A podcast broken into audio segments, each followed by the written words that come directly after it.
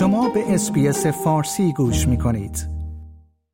بیش از صد مذاکره کننده با یک معاهده سازمان ملل موافقت کردند تا گامی برای حفاظت از سی درصد اقیانوس ها تا پایان دهه بردارند این پیمان الزام آور قانونی برای حفظ و اطمینان از استفاده پایدار از تنوع زیستی اقیانوس ها سرانجام در آخر این هفته در نیویورک به امضا رسید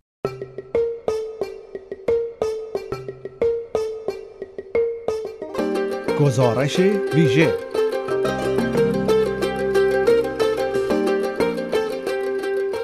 گزیده ای از مهمترین اخبار استرالیا و جهان در هفته جاری.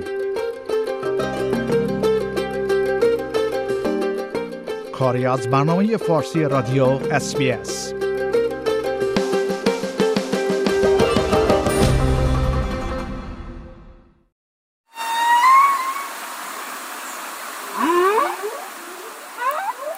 Good evening, ish, ladies and gentlemen. The ship has reached the shore.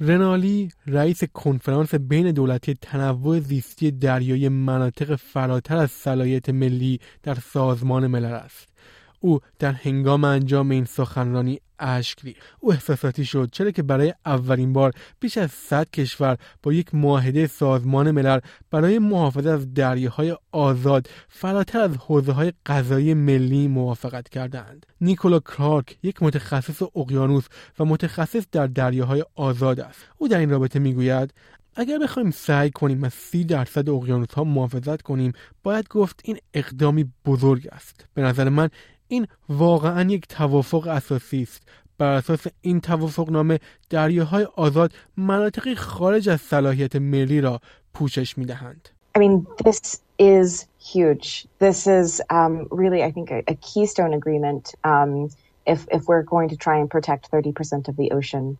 So uh, this agreement covers the high seas, areas beyond national jurisdiction.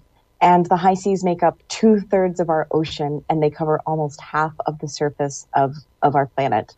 Um, so they're vast. Um, and if we do have a goal of protecting 30% of the ocean, the high seas need to be part of that solution. Now that's what this new treaty does. It gives us that, um, that opportunity. It gives us the, the legal framework that we can use to establish protected areas in the high seas.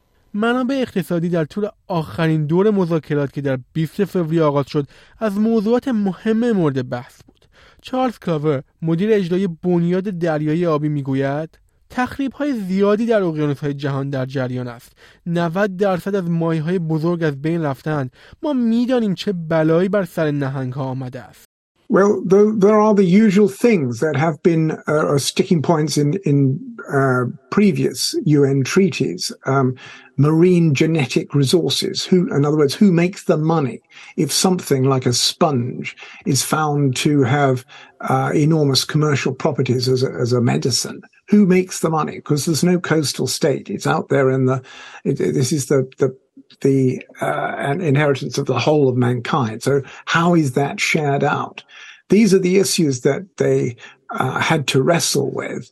مسئله اصلی و واقعیت تلخ این است که سید بیرویه تقریبا تمام ماهی های بزرگ اقیانوس ها را از بین برده است. There is a lot of destruction going on in the world's oceans. Uh, 90% of the big fish are gone. We, you know what's happened to the whales. Uh, this is why we need to start urgently putting something back in the way of, of areas that humans cannot exploit. پیمان تنوع زیستی فراتر از صلاحیت ملی نقطه اوج مذاکرات سازمان ملل است که در سال 2004 آغاز شد پیمان الزام آور قانونی برای حفظ و اطمینان از استفاده پایدار از تنوع زیستی اقیانوسی به مدت 15 سال مورد بحث قرار گرفت و سرانجام پس از پنج دور مذاکرات تورانی به رهبری سازمان ملل به نتیجه رسید. اولیو هفرنان، زیستشناس و روزنامه‌نگار علوم دریایی اهداف این معاهده را توضیح می‌دهد. این یک توافق بسیار تاریخی و هیجان انگیز است و برای اولین بار مکانیسمی را برای ایجاد این پناهگاه های بزرگ دریایی در آبهای بین المللی ایجاد می کند. این پر اهمیت است چرا که در حال حاضر تنها از یک درصد از دریاهای آزاد محافظت می شود. It's a very historic agreement, very exciting, and it will, for the first time, put in place a mechanism for creating these large marine sanctuaries in international waters, which is hugely important because right now only 1% of the high seas is protected within a marine reserve. And we need to get to 30% by 2030. اگرچه خانم فرنان ملاحظاتی هم درباره این معاهده دارد او می‌گوید من فکر می‌کنم ما حداقل به سی درصد نیاز داریم. اما آنچه مهم است این است که خارج از سی درصد چه اتفاقی میافتد. در باقی اقیانوس ها ما همچنان استخراج از معادن در اعماق دریا و ماهیگیری بیش از حد را داریم. I mean, I think we need at least 30%, um, arguably more. But I think what's also important is what happens outside of that 30%. So there's only a certain amount that this treaty can do. Um, you know, if we have 30% of the ocean protected, but in the rest of the ocean, we have deep sea mining, we have overfishing, we have shipping. Um, it's only really, it's only going to go so far. Συναβαντικών ρωτιούς πίσω φόρθη این گزارش رادیو اسپیس بود که توسط همکارم اسام القلیب و من نیو صدر تهیه و تقدیم حضور شما شد.